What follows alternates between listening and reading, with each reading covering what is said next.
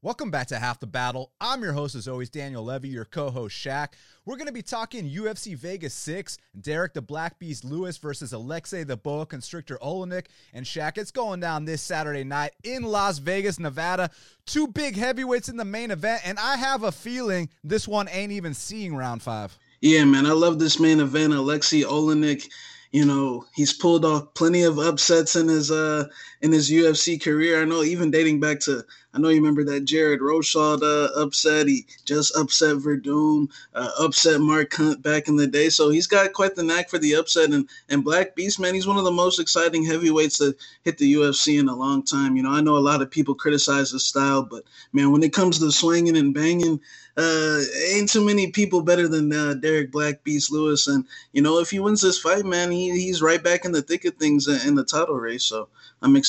Man, and, you know, I hate to generalize fights and talk in such simple terms, but is it really a case where it's either Black Beast by knockout or Alexei Oleynik by submission here? I mean, more than likely, man. Uh, Alexei Oleynik, man, he proved a lot of people wrong his last fight. He could showed he showed he could strike as well. I know Verdum looked like uh, complete garbage that night, but you know, uh, you know, Black Beast, man, it, it, I think it is that simple. I think it is. And it's really interesting to see Alexei Oleynik drop ten pounds because you don't often see heavyweights weigh two hundred twenty-seven. If a heavyweight weighs two hundred twenty-seven, we're usually thinking, hey, he might need a drop to light heavyweight. But with Alexei, he literally came in the best shape of his life that last fight against Werdum, and I expect a similar thing here. But Derek Lewis, one thing about him is, you know, he might not get off to the best start in fights, but he sure as hell wins a lot of fights, Shaq. Yeah, he doesn't start the best, but he finishes the best. You know, he, he likes to get taken down for, uh, you know, it's funny, actually, uh, Max bet him his last fight against Latifi thinking it was uh, going to be a walk in the park, you know what I'm saying? You know, Latifi's coming up from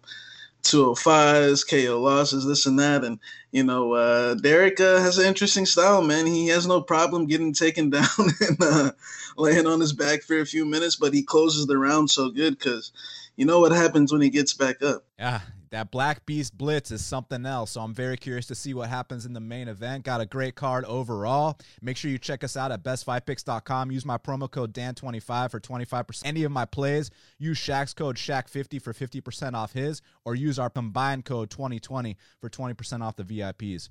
Well, Shaq, let's get right down to business because first up in the bantamweight division, we got a matchup between Ali AlQaisi. He's eight and three, and Erwin Rivera is nine and five.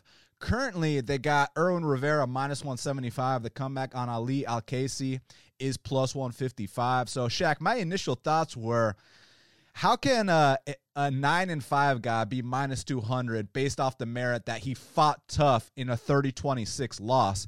But then I looked up AlQaisi and I was like, oh, so that's why Erwin Rivera's favored because basically, man, AlQaisi definitely's got a path to victory here with the wrestling. I mean, he can go out there, get some takedowns, and hopefully hold, you know, top control. And we have seen Erwin Rivera taken down multiple times.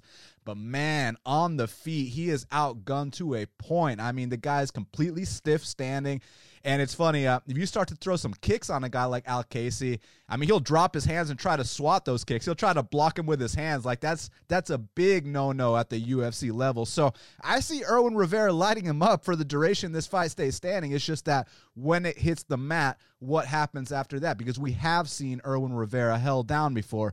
So Casey's got AlQaisi's got a path to victory if he can hold him down, if he can get off on that guillotine, which he likes to go for. But, man, in some of these regional fights, he's going out there with guys that are nowhere near U F C level. He pulls guard on that guillotine, and, you know, the opponent starts passing the side control, and AlQaisi doesn't even control the body, and he hasn't let go of the guillotine yet either. So he does some shit that's not going to fly at the U F C level. This is the kind of opponent he might be able to beat, but I'm not convinced. I'm actually going to go with the favorite here. I'll go with Erwin Rivera to win a decision.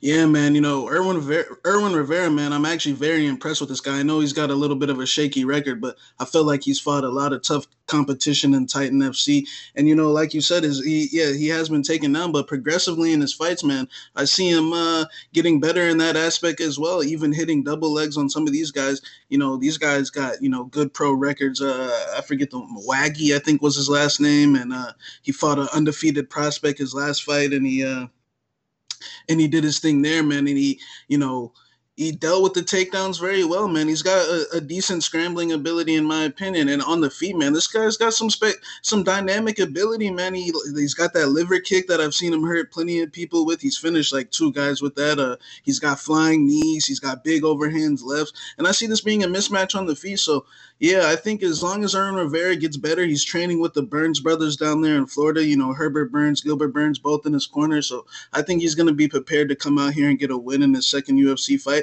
And I'm going to say he actually stops this guy, uh, uh, the Jordanian. So I'm going to go with Erwin Rivera. And, you know, we never like to get political on this show, but just shout out to everyone in Beirut, uh, everyone that's dealing with that. Definitely heart goes out to all y'all. But, Shaq, next up in the featherweight division, Yusuf Zalal. He's nine and two, and he's taking on Peter Barrett, who's eleven and three. Currently, they got Yusuf Zalal minus four fifty. The comeback on Peter Barrett is plus three sixty. So, uh, you know, it's interesting to see this big of a price tag on Yusuf Zalal. I know he's a very hyped prospect right now.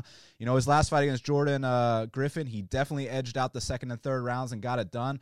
And I would personally be, you know, cautious uh, laying minus four fifty juice on a kid like Yusuf who's still developing. But I, I think he's more well-rounded than a guy like Peter Barrett. You know, Barrett, Barrett reminds me of like a Kyle Bochniak. You know, he's he's a tough Boston brawler. And the only reason he got signed on Contender Series, uh, Dana literally said, if I don't sign this guy, people from Boston are going to be coming after me. You know, he kind of made a funny joke. You know, he's got a soft spot for the Boston guys, just like we do for the A T L guys. It is what it is. You know, you show some some uh, home state uh, or home city pride. I understand, but as far as this matchup is concerned, Yusuf Zalal has him outgunned anywhere the fight takes place. And Peter Barrett's only chance to win is, you know, to kind of turn this into a brawl. And if Yusuf doesn't fight the same, you know, patient and disciplined fight he normally fights, well, then that favors a guy like Peter Barrett. But aside from that, if Yusuf goes out there and mixes all the areas of the game, you know, when he's thinking, when Peter's thinking about striking, that's when Yusuf can, you know, go in on that level change. And when Peter's thinking about the level change, that's when Yusuf can strike. If Yusuf does, you know, a smart M M A game, I think he's going to come out here and win this fight by decision again. Yeah, man, I really like uh, Yusuf Zalal. I like all those,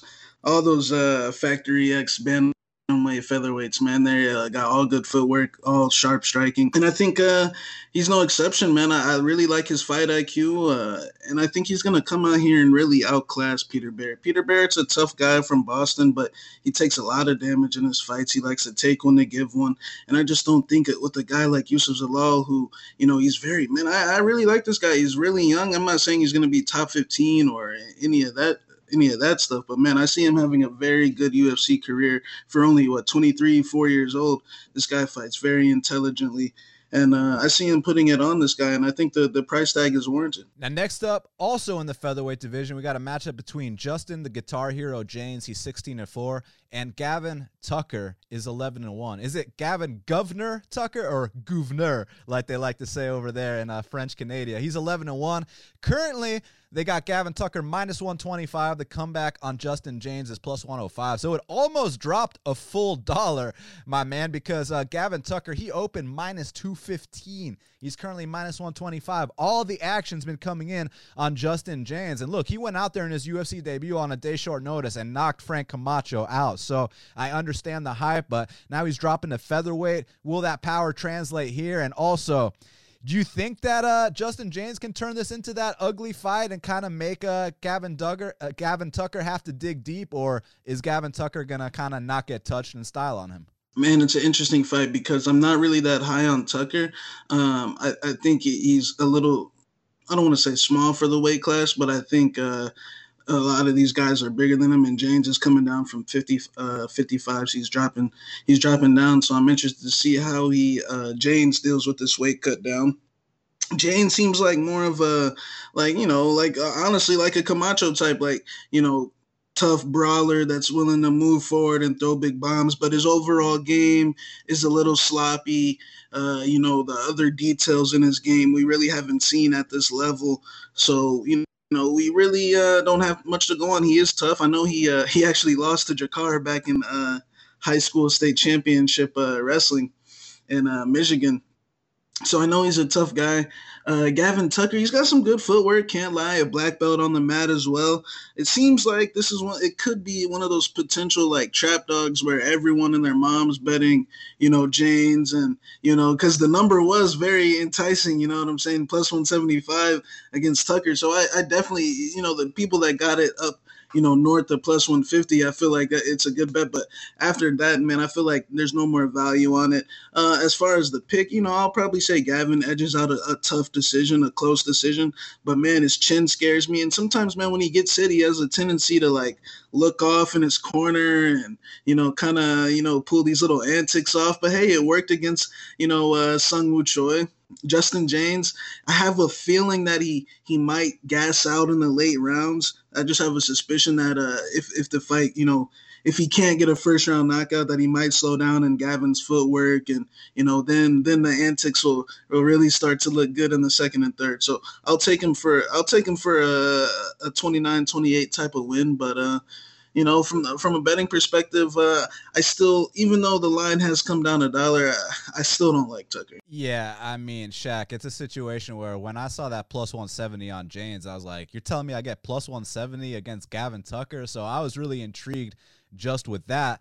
But then it comes time to watch the tape on Justin James, and uh, I, I got to admit, man, I was very underwhelmed with uh, what I saw on tape, you know, because it's like, yeah, if you just look at the record, he's got a bunch of first-round knockouts. It's great to watch. But if you actually take a look at those first-round knockouts, man, those fights are sketchy until the knockouts. And, like, I saw a two and oh guy go out there and drop him with an uppercut. I saw a two and oh guy go out there and take his back. And this is recently, man, and I'm just like, okay, so I see why he wasn't initially signed to the U F C. I see why. Look, They needed so they needed a Las Vegas native to take the Camacho fight on twenty-four hours notice because, you know, uh, Frivola's corner man got COVID. So they literally needed someone down the street who was willing to take it. So that's why they called him. They weren't looking to sign this guy anyways. And with Gavin Tucker, it's like, offensively speaking, he's awesome to watch. I like his footwork. I like... You know, um, I like his volume striking style. I like uh, he's added some wrestling into his game. He's got a black belt in jiu-jitsu.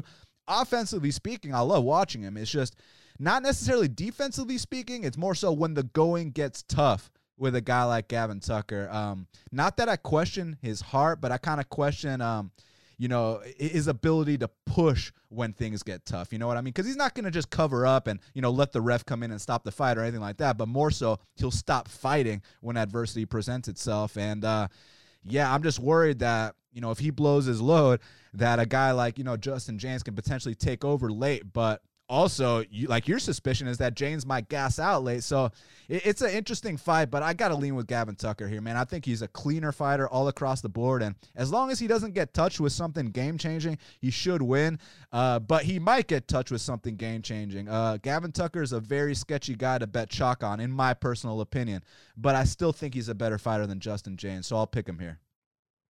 Now, next up in the middleweight division, we got a matchup between Andrew Sanchez, he's eleven and five, and Wellington Turman is sixteen and three.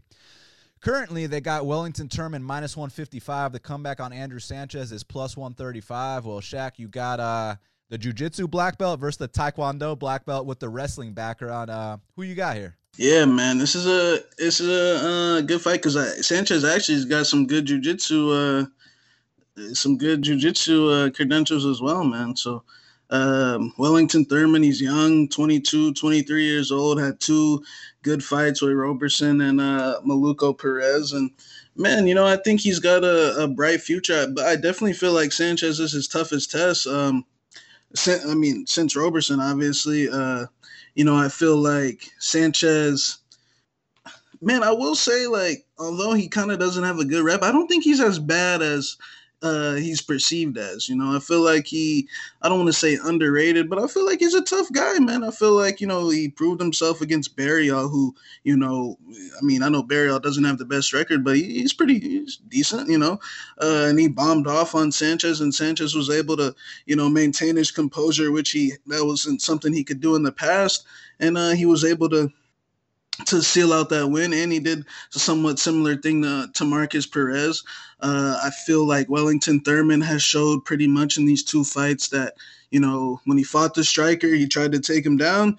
And when he fought uh, another black belt, he was able to just bully him and push him back and, and outstrike him. Do I think Wellington Turman can strike with some other guys? No, I think Wellington Turman, you know, I think he's good, but I feel like, you know, to call him the next big thing at middleweight is a little bit of a stretch. Um, I think he's going to edge out this fight. I just think he's a little bit more aggressive, a little bit more hungrier, but I don't think he really has like a too big of an advantage in any aspect of the game. I feel like although Sanchez really might not be spectacular, I feel like he's just, you know, good wrestler, hard to – I don't see Wellington being able to take his back and and, and do all these things. Uh, I feel like Wellington's going to have to stand toe-to-toe with him and see who the better man is. And Sanchez has been hurt in the past, but, man, his fight against Vettori, I feel like Vettori, honestly, man, is on his way to the top ten, maybe maybe even higher. Um, and I feel like Sanchez – hung in there and ate his shots. I feel like he's fought a tougher level of competition. So I wouldn't be shocked if this became like a really tough, close match where you regret laying that chalk on Wellington. But I, I just have a feeling that maybe Wellington might slightly be a little tougher, maybe just willing to to go for it a little bit more. So I'll take him for a split decision win. But I feel like, honestly, uh, it, it could possibly go either way. Yeah, it's an interesting fight for sure. I think that Andrew Sanchez, uh, if you're not quite ready for the U F C level, he can definitely go out there and expose you and push that pace on you, mixing the wrestling. He's got those side kicks too. But I, I still got questions about his chin, about his cardio, uh, about his pacing and things along those lines. And Wellington Turman, man, he, uh, he's been pretty impressive. You know, against Carl Roberson, he was a massive underdog. A lot of people think he arguably won that fight. He had a lot of back control there. And then against Maluko, I thought Maluko was going to go out there and teach this kid a lesson. And I thought Maluko was going to dangle off his neck or something. And uh, he, he whooped on Maluko. So that was very impressive. He's only twenty-four years old. He's getting better every single fight. I think he might be a little bit too young and hungry for a guy like Andrew Sanchez. So I'm going to pick him here, but as far as picturing how the actual fight will take place, uh, you do bring some good points about, you know, it's not every day you're going to go out there and back take a guy like Andrew Sanchez. So how the ac the actual fight plays out, I'm not quite sure, but I lean with Wellington Turman as well. Now, next up in the lightweight division, we got a matchup between Nasrat Haqparast, he's eleven and three, and Alex Munoz is six and oh. Currently, they got Nasrat Haqparast minus two thirty-five. The comeback on Alex Munoz is plus one ninety-five, so... I mean, look, it's bounce back season for Nasrat Haqparast. Obviously, he was stopped in his tracks by Drew Dober. In hindsight, it was too much too soon at the time. Uh, you know, Drew Dober is in the top fifteen now. He's been doing his thing. But, man, Nasrat's a dangerous dude. You know, that overhand left, I know you know about that overhand left that he's got, man. It's a, it's a missile. But I guess the weakness in his game uh, is his wrestling defense, and we haven't seen it really tested since the Marcin Held fight where he was easily taken down in that fight. Um So here against Alex Munoz, who's a former, I think, Oklahoma State. Uh, I, I know if it's Oklahoma, someone's going to be pissed at me, but I'm pretty sure it's Oklahoma State. So he's a former D one wrestler, and I'm curious to see if he comes out here and tests that against a guy like Nasrat, because I would say that's his best path to victory. Uh, in that last fight he had against Troy Lamson, another fellow D one wrestler, oftentimes when it's D one versus D one, they stand and trade for all fifteen minutes, and that's exactly what happened. And Munoz, he's definitely been developing stand-up, man. He's got a nice volume style. He's a southpaw as well. I like uh, those straights to the body he throws, and you know, it doesn't really take too many unnecessary risks. Definitely seems like a smart fighter. Definitely seems like someone that's going to have a bright future in the U F C for sure. I definitely think he'll come back and win a lot of fights. But at six and oh, I think it might be a little bit too much too soon to be in there with a guy like Nasrat. Now, I might be completely wrong if he's able to, you know, use his takedowns and grind this one out. But if that doesn't happen, I think he's a bit outgunned on the feet. So I'm going to go with Nasrat to bounce back in this spot. Yeah, man. And I, uh...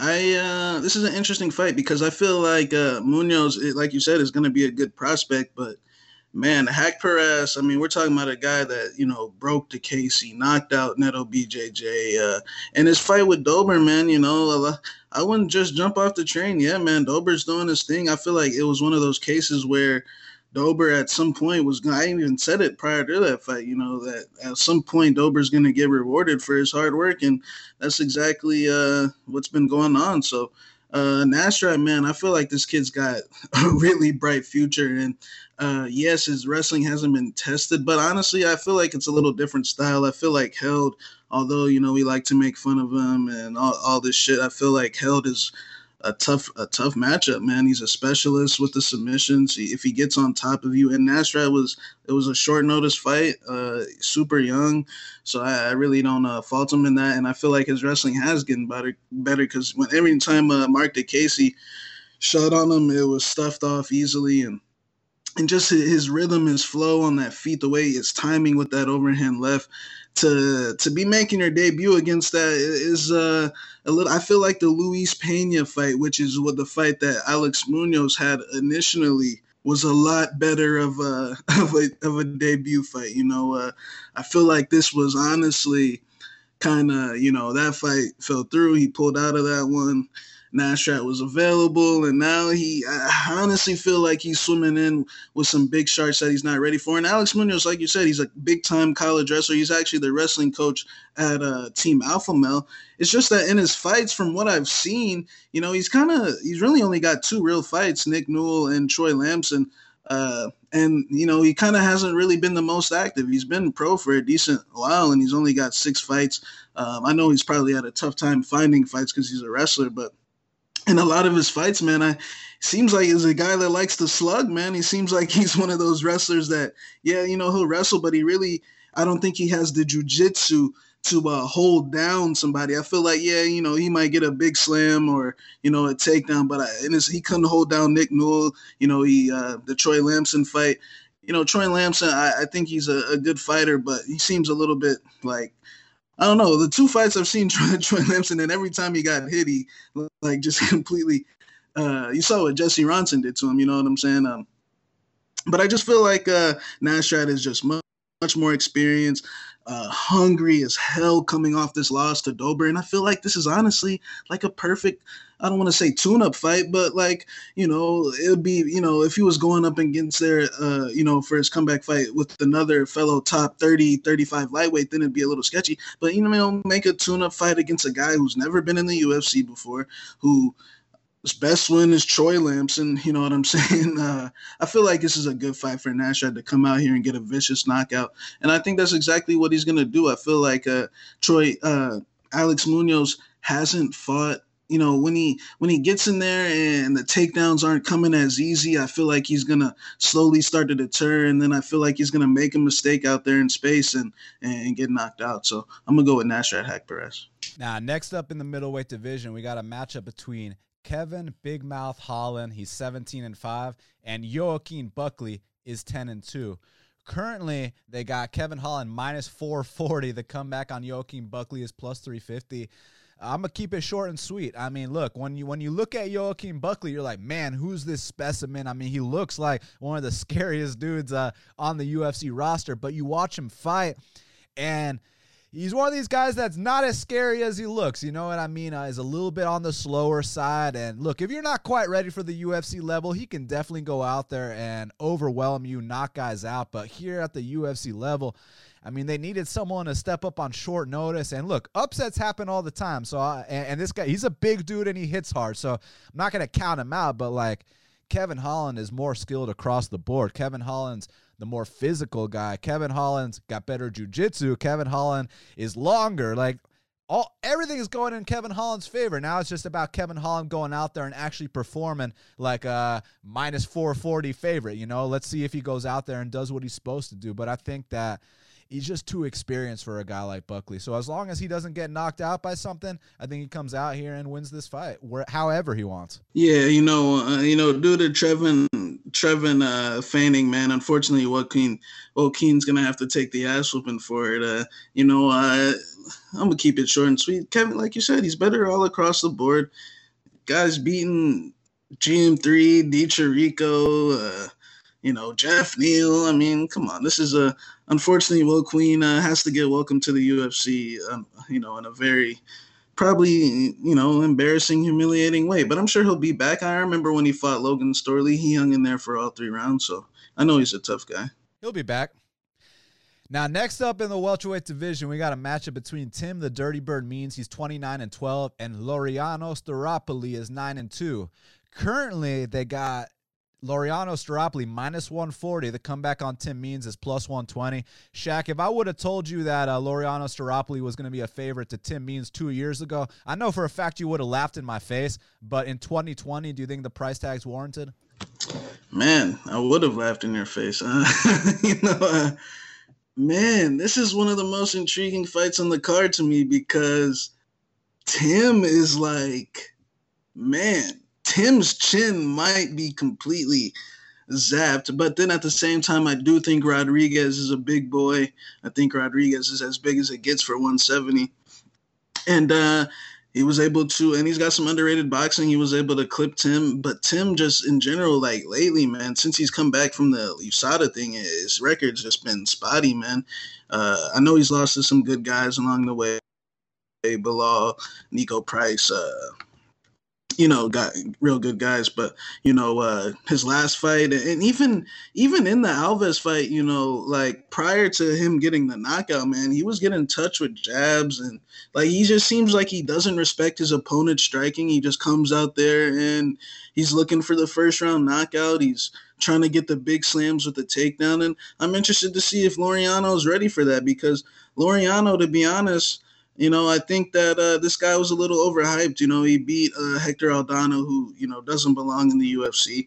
Uh, then he fought Thiago Alves. And, I mean, at moments, I mean, I'm I'm just going to be honest here. Laureano won that fight on activity alone. And because, I mean, look, Thiago Alves, you know, he's he's uh, a Brazilian on the tail end of his career. You know what happens when Brazilians on the tail end of their careers. They They uh, stopped throwing, and, you know, he's just not the same anymore. And then in that fight, I mean, he won. I definitely think Laureano won that fight. But, I mean, the rounds were, you know, very competitive. Uh, I mean, there was fifty fifty exchanges all throughout that fight. And then uh, and then his fight with Salikov, he lost every round, and, you know, he got, you know, he counter-struck. Muslim Salikov is a, a very good counter-striker. So, uh, man, I feel like Staropoli, it could be a trap.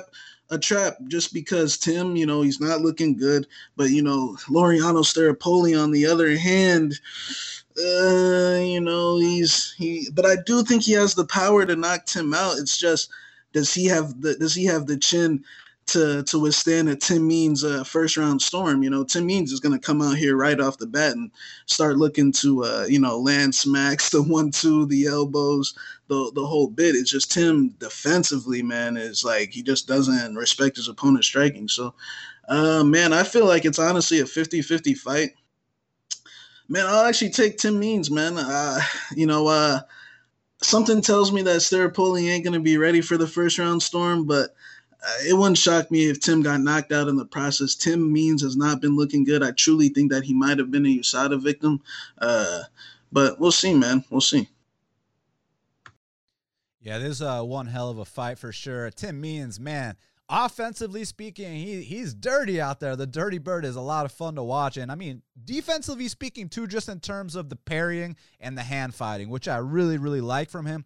It's just that he can't take a punch like he once used to. And that's just facts, man. I, like, he was out there styling on Nico Price. And I know Nico Price is one of the hardest hitters in the entire division, so there's no shame, but it's like, I feel like that job would have been done a couple of years prior. Same thing with the Daniel Rodriguez fight. I, I feel like Daniel Rodriguez can't even breathe his air a couple of years ago. And, you know, he was doing it. Tim Means was doing his thing, but he gets clipped on the temple, just goes down and gets shut off type thing. So, you know, here against Staropoli, I kind of see it being a similar thing. I think Tim Means is going to do his thing early, but once it's time for uh, Staropoli to answer, if Staropoli is still standing, that is, but it seems to me he's pretty damn durable based off that Muslim Salikov fight because Salikov was fucking throwing some nukes at him. It was like, God damn, like Salikov cracks so hard and he's so fast, so accurate.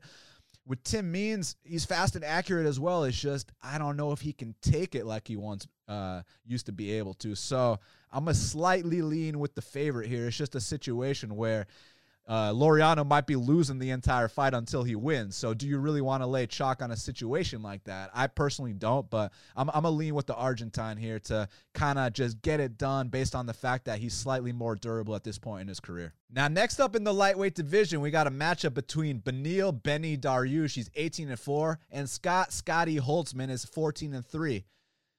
Currently, they got Benny minus one eighty-five and Scotty plus one sixty. Uh, two of my favorite lightweights uh, going to war. This should be a hell of a fight. I understand why Beneil is favored, but the thing is, can you count out a guy like Scotty, especially in his current form? I feel like he's been looking better than ever, Shaq. Yeah, man, this is a, I feel like this is a typical Dariush fight, man. I feel like uh, he's usually lined somewhere in this range, and his opponent's uh, usually lined in this range, and he's been on the streak doing his thing. But, man, to be honest with you, I wouldn't so buy the whole Beneil Dariush's back thing personally. Um, I, I He gets rocked every single fight for the most part. Um, I mean, this is just facts. Uh, but, yeah, man, his black belt is top-notch, and he's got that advantage going for him once again in this fight, man. There's no guarantee that if he gets on top of Scott Holtzman, that Scott Holtzman is going to be able to uh, to get out of it. I know Jakar Close was able to get out of it, but we've seen Scott Holtzman in the past struggle with uh, wrestlers. But then at the same time, one thing I've noticed is Scott Holtzman does very fucking good against left these strikers, man. Like he uh he usually comes out against the lefties and he and he throws the inside low kicks, and he usually gets them to overextend on that left, and then he uh starts uh starts uh, landing those big uh, hot sauce bombs, man. So, man, I feel like this is a, a good fight. I, I feel like Dariush is, is is the better fighter, and the, he definitely has the big edge with the grappling in it. He comes out here and looks to execute in that realm once again. But the Dariush, man, I feel like he's one of these fighters that have these similar scenarios, as in, what if he takes Holtzman's back the whole first round and, okay, he doesn't get the sub and they come out the second? I know that was a uh, scenario in his last fight with Close, but, man, it keeps like it, it happens a lot. It happened against Dober. It happened against uh, – and I'm wondering, can he pull – and can he keep his uh, calm – calm again and pull out another submission win, man? So I'm interested. From a betting perspective, I still think it's dog or pass, but I'll take Dariush for the win. I think I'm just Holtzman, you know, the Nick Lentz fight, there were so many positions where, you know, you you you could see someone like Dariush taking his back. Um even in the uh, Jim Miller fight, you know, there was plenty of times where he put himself in spots where you already know Dariush would get those hooks in. So, you know, uh I'm sure Dariush is looking to get that sub, but, man, from a betting perspective, Dariush gets rocked in pretty much almost every fight, so I'd be I'd be careful. Yeah, this is an interesting fight for sure, especially when Benny is almost two to one in this spot. So I, I feel like it's a situation where, you know, Benny's the better fighter across the board skills-wise. It's just that there's a lot of intangibles that Scotty brings to the table for sure. Uh, for example, the cardio. Uh, the durability, I would say that those actually favor Scotty in this spot. So it, it's a situation where, you know, and real quick before I break down the matchup, you know, Scotty actually made his debut in Nashville against uh, Christodoulou the same night that Beneil was the co-main event against Michael Johnson. And that's when Michael Johnson was ranked number five in the world. So Benny beat him. In my opinion, he was number five in the world that night. That being said, a lot a lot of shit's changed since then. But when you look at Beneil's uh, resume, one of the best resumes in the lightweight division, I mean, wins over Dober, Carlos Diego Ferreira, Tony Martin, Jim Miller, Michael Johnson. We can go on forever. So Beneil's been there, done that. Scotty's on the come-up. Now, Scotty is definitely live in this spot, especially if he can overcome this first-round storm by Beneil. Like, like you said, if he gets his back taken and then comes out in the second and Beneil's kind of gassed, or even if Scotty lands one of those big bombs on Beneil's chin, Scotty definitely has a path. And if that Nick Lentz fight never happened, I might even come out here and take Scotty. It's just that that Nick Lentz fight was such a red flag for me, knowing that, hey, even if Benny gets rocked, if Benny's still conscious, he could always revert back to, you know, going for those takedowns, try to take his back and try to use that serious black belt in jiu-jitsu that he's got. I also really like from the southpaw stance, that body kick that Benny brings to the table. He's got good hands too. It's just that, you know, He, he's a little bit chinny, you know. He's been knocked out a couple times, gets rocked a lot, uh, but he's a very tough guy too. So it, it's an interesting fight. I think at the betting window, at this current line, it's a dog or pass situation. I mean, Vegas even thought it should be a closer fight than where it's currently lined. The public kind of went in on Benny, and I understand. We all love Benny. It's Beneil Dariush, but Scotty needs some respect too, because he's actually been doing his thing. And compared to the recent guys that Beneil's fight, uh, uh, the, compared to the recent guys that Beneil's fight, I'm not talking about like Dober or anything, but like, you know, like Frank Camacho and, and shit like that, I've, and Tiago Moises, I feel like Scotty's way better than those guys. So Scotty might actually come out here and put up a serious fight. And if Benny doesn't get an early finish, I see this being a sweat for sure. But I still lean with Beneil because I think overall he's the more skilled guy. But I'm not sleeping on Scotty either. So I'm going to go with Beneil. Let's see what happens. Now, next up in the bantamweight division, we got a matchup between Yana Kunitskaya, she's twelve and five, and Julija Stoliarenko is nine and three. Currently, they got Yana Kunitskaya minus two thirty. The comeback on Julija Stoliarenko is plus one ninety. Uh, Shaq, uh, you trying to lay uh, some serious chalk on Yana Kunitskaya versus an armbar specialist? Uh, I mean, and she's definitely my pick to win this fight. I mean, Julija, Julija, man, I think she needs a lot of work. Uh, I mean, you know, on uh, tough, I mean, where she was pulling guard and like getting her head completely smashed on, and uh, she was able to still pull out the armbar win. Uh, it's just this guy is a different level, man. I, I, maybe that happened to somebody else, but man, um, Kunitskaya, I'm not high on either. I think Kunitskaya is scared to get hit. I think she's actually really chinny. Um, She just got knocked out. She got dropped from a punch, but then grounded pounded. But she got dropped from punches from Aspen Ladd, you know. um, and then, uh, but yeah, man, Julija, man, uh, you know, she had that fight. I forget uh, for, against Marcia Allen. Then she fought Leah Letson. It was a, a a good fight, but I definitely thought Leah won, and it was just due to the fact that you know Julija's stand up is just. You know, not very good. It's not there yet. And then uh, she likes to pull guard a lot when they when you get tied up uh, looking for the arm bars. And then, you know, she got, you know, released and she beat three cans and, you know, all arm bars in like less than thirty seconds. And then uh, she won in Invicta. You know, I definitely see some improvement in that fight. You know, uh, her stand-up looked a little better. Just I don't think she's good enough to beat Kunitskaya. So I got to go with Kunitskaya just by, you know, being the vet here, clinching her up. Kunitskaya is a decent point fighter, um, but she's scared to get hit. But I, I think she'll be fine in this matchup, so I'll go with Yana by uh, decision. Yeah, look, uh, Yana is an interesting fighter. She's definitely come a long way compared to her Invicta days, that's for sure. And, you know, she's really big for the weight class. She's fun to watch. Uh, with Julija Stoliarenko, I kind of feel like Julia is a bit outgunned here, except in one spot, which is – obviously, that that arm bar, which, you know, this girl is known for going out there and getting a bunch of first-round arm bars, and I could totally see something like that happening to Yana Kunitskaya. I mean, I've seen Yana Kunitskaya get submitted in the first round before. You know, she even went out there. Yana Kunitskaya beat Tanya Evinger, and then they rematch, and she gets subbed in the first round, and I've seen her subbed a couple other times, too. Uh, man, I feel like Yana's probably going to beat her up a little bit, but might get carried away. And uh, I'm actually going to go with the upset. I think that Julija Stoliarenko gets a fluke armbar. It's not really a fluke because she's got a million of them on her record. But somewhere along the way, she's going to get this armbar. She's going to pull guard and get it. So, yeah, um, I think Yana's the better fighter, but I think she's getting submitted here. So I'm going to go with Julija Stoliarenko for the upset. Now, next up in the middleweight division, we got a matchup between Darren the Dentist Stewart, he's eleven and five, and Maki Coconut Bombs Pitolo is thirteen and five. Currently, they got Darren Stewart minus one fifty-five. The comeback on Maki Pitolo is plus one thirty-five. Uh, Shaq, this is interesting because I feel like Maki Pitolo is a completely different uh, human being and fighter at one eighty-five pounds than he is at one seventy. I feel like it's a night and day difference. And with some of these fighters, they're so stubborn. They're too tough for their own good. Sometimes they don't have the right people around them. So, you know, when this guy's, you know, walking around at two fifteen pounds, he's trying to cut to one seventy. That's a forty-five pound weight cut, Shaq. And I mean, you see that fight against Callan Potter.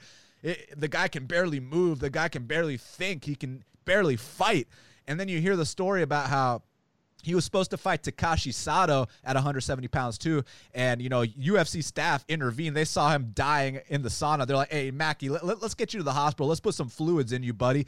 And uh, Maki, he's so tough. He's such a Hawaiian warrior. He gets to the hospital. He's like, no, no, no, I don't want the I Vs. I still want to weigh in. And they're like, nah, nah, Maki, uh, come back to fight another time, kid. So I think after that, he realized, hey, I need to go up to eighty-fives. And he's undefeated at eighty-fives. He won on Contender Series at eighty-fives. And I feel like Maki Pitolo is a skilled guy. It's just that these weight cuts have been really, you know, damaging him, man. Like, a lot of times at seventy, you know, he'd be winning these fights, and then he'd just go out there and get knocked out viciously. Like, he's got some brutal knockout losses, but again, they're all at one seventy pounds. I feel like he performs a lot better at eighty-fives. And here with Dentist uh, Stewart, with Darren Stewart, he's an interesting cat because he kind of is one of these guys that will kind of be losing a fight and then will just touch you with something violent and get you out of there. I feel like he's got some serious knockout power. That's one thing I've said about Darren Stewart his entire career is that uh, you have to be careful the entire time you're fighting him because he can just crack you with one elbow to the temple, with one straight right, and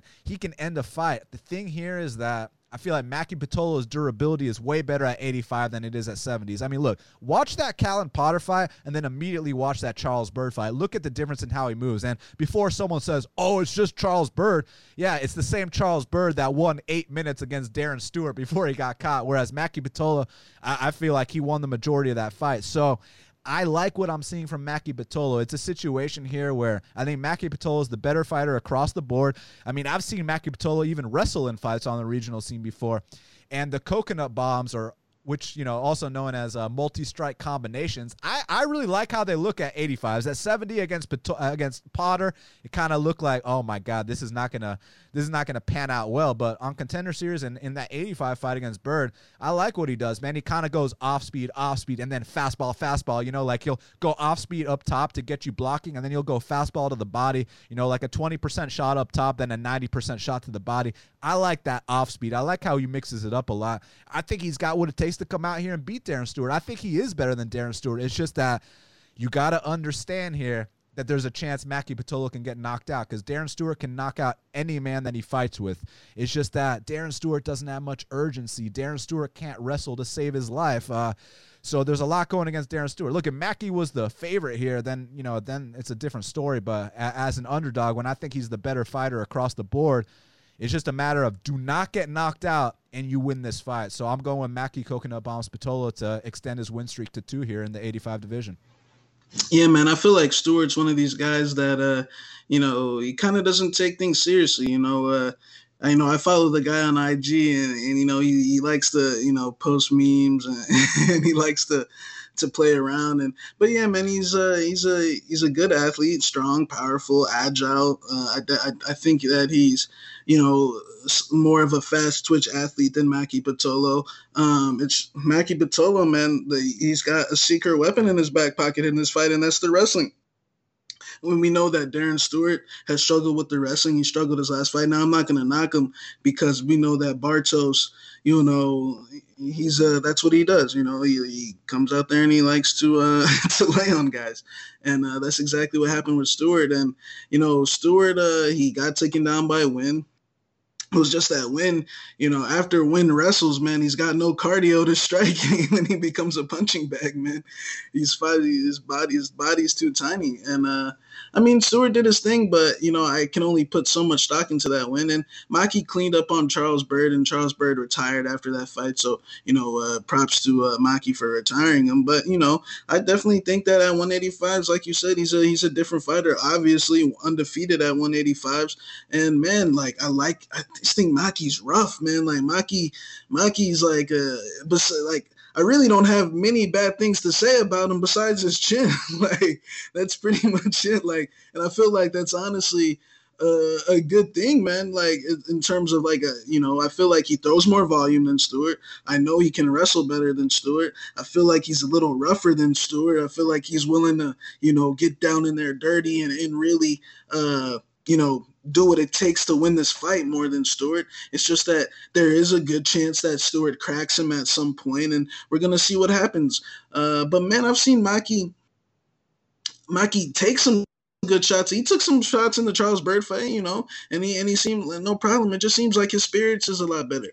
And, and, and it just, I mean, like you said, the Callan Potter fight, like, that's kind of like he, he was trying to throw punches, but like his his, sho his shoulders just weren't, you know, like they weren't flowing. Like I just feel like, man, he, he probably was cutting too much weight uh, to go down to one seventies.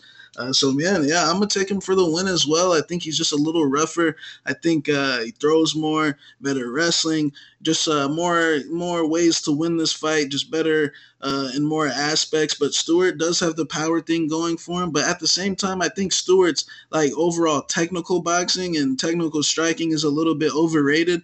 I feel like uh, he's a guy that, like, when we really look at it, like, he beat, he knocked out Eric Spicely. Like, oh, my God.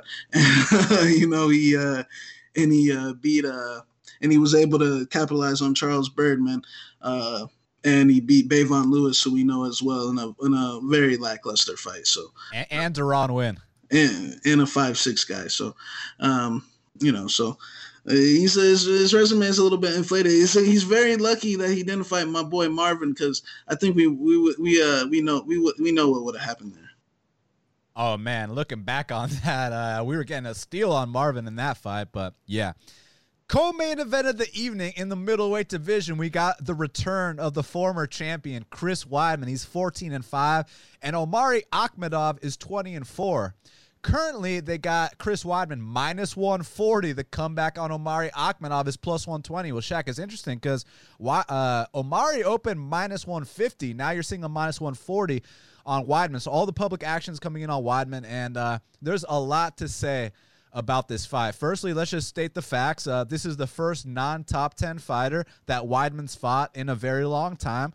So uh, let's state another fact. Weidman's been knocked out in five of his last six.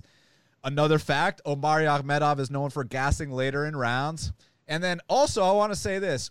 One thing about Weidman is that with these long-reigning champions, there's such a level of delusion with them. And uh, unlike a guy like Shogun, who I have so much respect for Shogun, because, you know, after that John Jones fight, Shogun's not talking about a rematch with John Jones. Shogun's not talking about he's going to be the guy to dethrone John Jones. Shogun's out here fighting John Volante, fighting Tyson Pedro, you know, fighting Lil Nog, fighting Paul Craig. Like, Shogun, you're, you're the man. You humbled yourself. You know exactly where you are in your career, and you're fighting the right guys. You're not seeing Shogun asking for Jiří Procházka and all these fucking guys in the top five, whereas Weidman gets knocked out in five of his last six, and he's talking about how I'm the guy to dethrone Israel Adesanya. I'm the guy to beat the great John Jones. Like, hey, Chris, no, you're not, buddy. So, oh, you mean, you're ta you're talking about when he said uh, when he said that uh, stylistically, I'm a nightmare for Adesanya.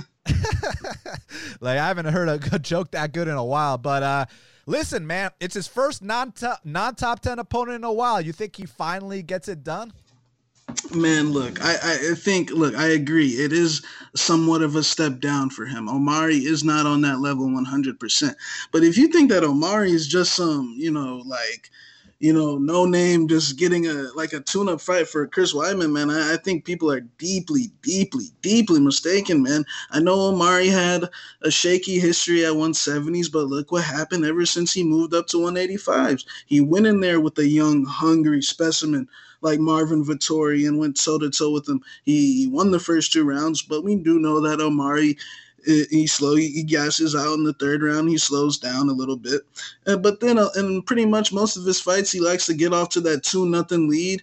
And then I feel like it really came to the test against a, another young, hungry guy like Ian Heinisch, who really pushes a pace. And I feel like, yeah, you know, guys, guys like, you know, Omari was the underdog against Heinisch, is why I'm saying that. You know, people were saying Heinisch was gonna was gonna make him gas out, but you know, I, I feel like like Omari's game is so like defensive in a way where like you can't just get off on to to make someone gas out. It means you have to throw volume. That means you have to to really get in there and make him work. And when Omari clubs these guys behind the ear, man, they uh. they back up and they're like, oh, wait, maybe I can't get off on that type of volume. And then it becomes one of those Russian coast type of fights where, Omari, you just already fallen into his rhythm, and now you're going to uh, lose a decision. And I feel like Omari is super underrated.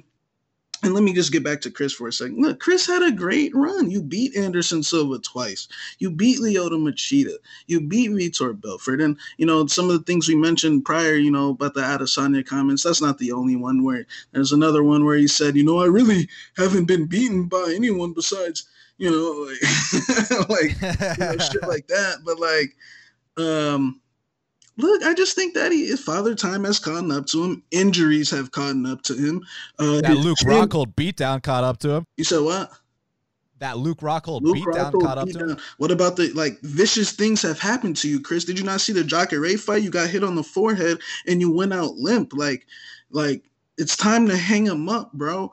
And, you know, uh, and I just think that he's uh, he's a little bit, I don't want to say in over his head, because I see this probably going three rounds. It's just, uh, you know, it could have went a lot better. So as far as I see the matchup, like Chris, I feel like Chris's gas tank is a little sketch. I feel like Chris, Chris like y'all talking about Omari's gas tank. I feel like Chris, did you see the Gegard Mousasi fight, which was years ago? Like, I saw a guy that was out there huffing and puffing, gasping for air.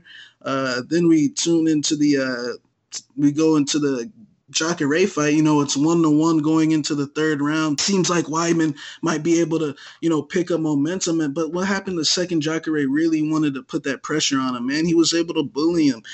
And then he was able to get a knockout. I don't want to hear, but, oh, Chris looked so good in that fight. No, Chris got knocked the fuck out. That's what happened. Like, you know, uh, and then we go to the Reyes fight, which was a complete delusional move. He's moving up to two oh five because he's cloudy in his head. He doesn't know where. I, I understand it's hard for some of these guys, man. When you go on winning streaks like that and you beat Anderson Silva, you you, you think, you know, you're going to be the man forever. But, man, I feel like it's honestly been going south for him since, like, bro, the Vitor Belfort fight, he didn't really look that good. I I, I was saying, I was telling you that back like, way back then.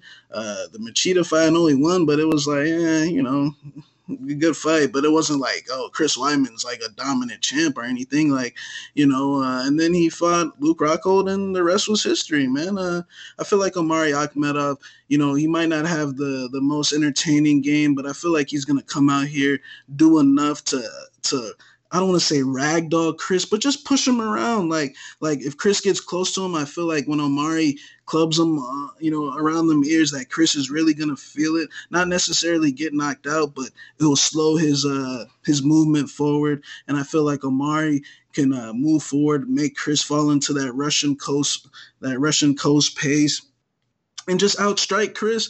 And uh, and you know. And I'm not even going to – I know Chris is a D one wrestler, but don't sleep on Omari's wrestling either, man. Omari's got good double legs. I don't see Chris getting any takedowns in this fight. Um, it's going to come down to Omari winning them first two rounds. And even in the third round, man, like I know Omari usually loses, but those are the young, hungry guys, man. I don't think Chris is that guy. I feel like Chris is more of a, you know, tail end of the career, washed up guy that kind of slows down himself, man. So I'm going to go with Omari Akhmedov. I think he's going to land the harder shots throughout the three rounds, stuff his takedowns, take the better shots throughout the fight as well, and get his hand raised and, and get the biggest win of his career. Yeah, look, man, there's a lot of things to talk about, and I'm not going to throw out any accusations. I only want to speak factually, because these are facts, what I'm about to say. Pre-U S A D A, Chris Weidman was thirteen and oh. Since U S A D A, Chris Weidman is one and five with five knockout losses. He's been dropped in six consecutive fights. So take that for what you will. Now, this whole thing, because I've been hearing Omari doesn't really have the knockout power to put him out. Let's examine if that's really true. Tell me what Marvin Vettori's known for. He's known for being able to take the hardest shot that anyone brings to the table and keep going forward. You remember Izzy Adesanya calling this guy a blockhead because you hit Marvin Vettori with the hardest shot and it hurts you more than it hurts him. Tell me what Zach Cummings has been known for his entire career. Has Zach Cummings ever been known for his speed or athleticism or any shit like that? No, Zach Cummings always been known for being that tough dude that can eat anyone's shots and keep going forward. You remember that Santiago Ponzinibbio fight where Santiago Ponzinibbio knocks every single person out with these shots, but Zach Cummings eats them no problem? Well, that's probably why Zach didn't get knocked out against Omari. Tell me what Ian Heinisch is known for. Ian Heinisch is known for being a durable, exciting guy that's going to go forward the entire time, a cardio machine. So, yeah, no shit he didn't knock those guys out. Like, like, duh. But here, he's not fighting a durable guy. Here, he's fighting a chinny guy. And I'll tell you this, because this whole Omari gasses out in round three thing, yeah, it used to really be the case at seventies and maybe slightly the case at eighty-five, but not as much.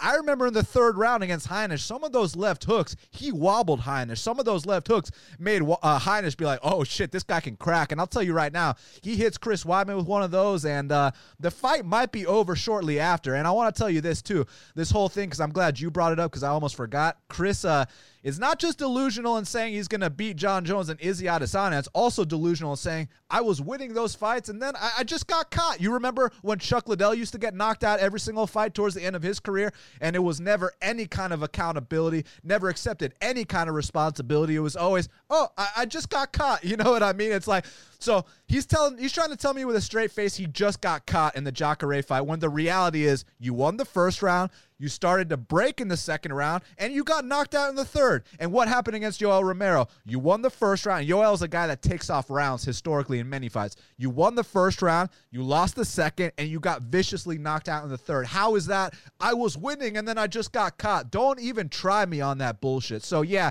this is a step down, but it's like Chris is damaged goods at this point, and it could be a close fight, but uh, I'm going to lean with the underdog here. I think he's got the upside. And people are trying to say this is the, the U F C, uh, you know, giving Chris a tune-up fight. I view it as this is the U F C rewarding Omari for all his years of hard work. You know, Omari's he's had uh, he's been in the company since what two thousand twelve, two thousand thirteen. He's only pulled out a one fight ever, and it was against uh, C B Dalloway. They, they, they called they called Omari up, and they were like, Omari, pick one from the top ten. Which which one? And he picked the easiest one. So, you know, like.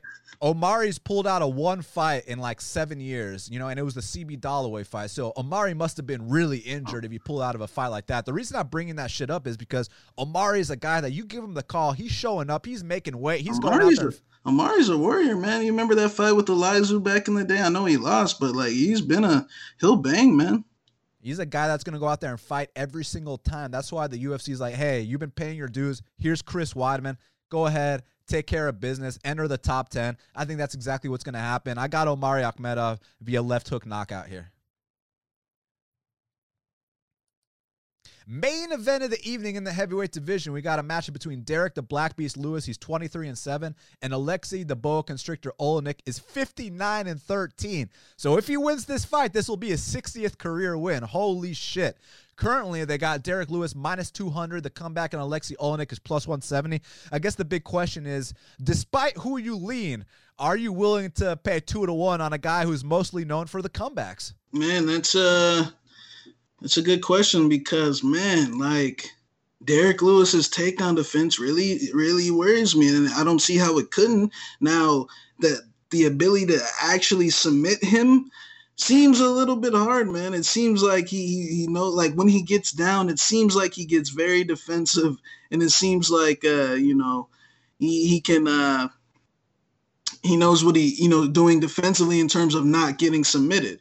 Um, it's just that when you got a guy who's got how many submissions, like freaking forty something, like a lot, a lot, you know, uh, It's, it's tough to it's tough to lay chalk on, man, because, you know, we know we've seen him pull off Ezekiel's. We've seen him pull off, uh, you know, scarf holds. We've seen him forty-six submissions. forty-six. You know, uh, we've seen him pull off the rare submissions. And, and even on the feet, although his striking is ugly and more than likely if he tries to do that with Lewis. But, man, he's got a good way to, like, get guys up on the fence, get them in that uh, – in that Ezekiel position, like how he kind of did the Junior Albini. And, uh, and man, if he gets on your back, we saw that against Marcin, he can get that submission, man. So I do feel like Alexei is slightly being underestimated in the spot. It's just I have a hard time believing that, you know, when Black Beast does hit his face, that, you know, he's not going to get knocked out just because Black Beast is a different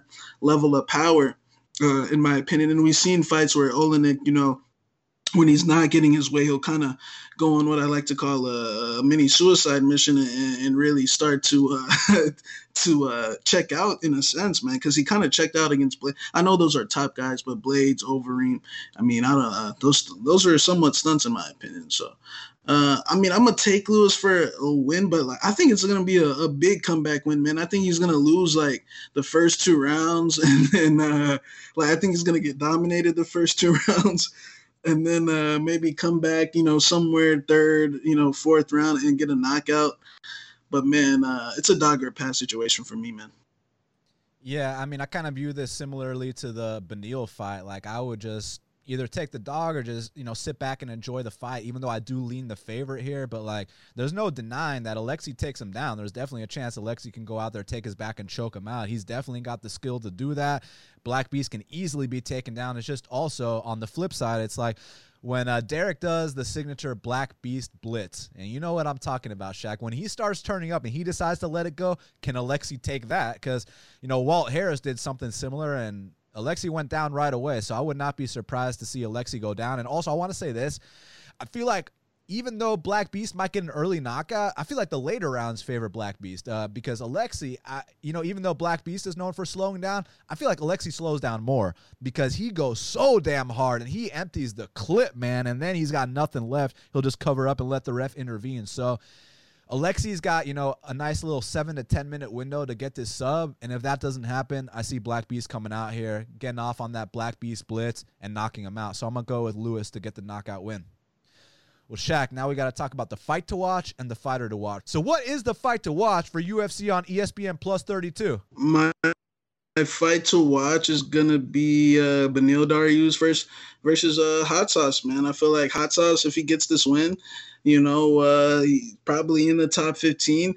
And Dariush, if he, you know, gets another win, it will be, what, five in a row? Six? Five? Uh, yeah, so, you know, I think uh, – Yeah, he'll be. He should be in line for a big fight if he gets this, and it'll, it'll be pretty remarkable because a couple of years ago, man, I thought Beneil Dariush was completely done for. So you know uh, that'll be a nice uh, comeback. Yeah, I mean, anytime Benny is on the card, it's always one of the fights to watch, especially with a dance partner like Scotty Holtzman. Serious fight. For me, my fight to watch is Coconut Bombs versus uh, the Dentist. Uh, I have a feeling that if Maki doesn't decide to wrestle, it's going to be a stand and bang war uh, until one man falls.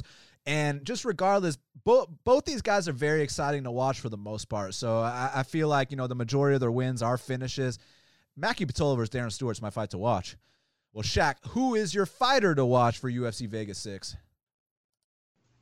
Uh, my fighter to watch is going to be Omari Akhmedov, man. I feel like uh, on Saturday night, you know, he's going to show he's going to show everyone who the real Russian gangster is, man. I feel like uh, he's going to come out here and, and, and do his thing. And Chris Weidman, man, that's a big name to have on your resume. I know everyone in Russia knows who Chris Weidman is, and uh, I'm sure everyone back in Dagestan's watching. And man, he, he's he's under the radar, man. Had a very good run at one eighty-fives. He goes about his business real quietly. He doesn't really talk much, but man, he comes in here and gets a win over Chris Weidman. Now everyone knows your name. So Omari Akhmedov uh, is my fighter to watch.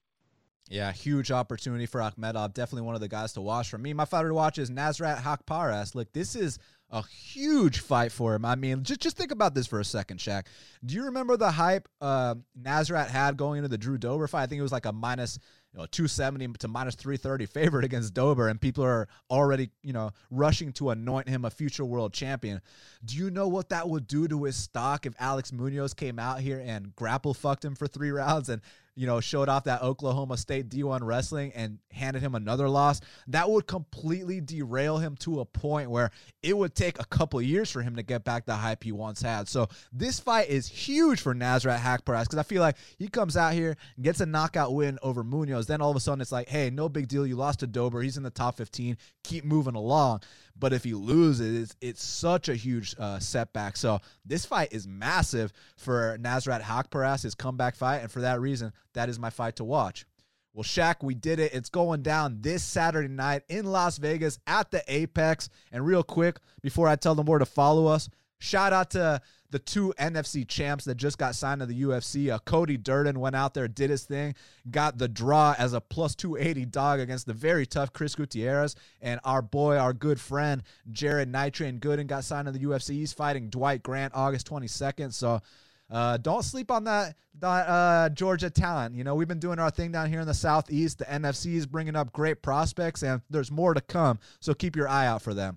Well, thank you guys again for checking out Half the Battle. Make sure you follow Shaq at M M A Genius oh five. Follow me at Best Fight Picks. Go to best fight picks dot com for our plays. Subscribe to Half the Battle on iTunes, SoundCloud, YouTube, Stitcher, Spotify, all the places where we are available. We'll be back next week as usual. And until the next time, let's cash these bets.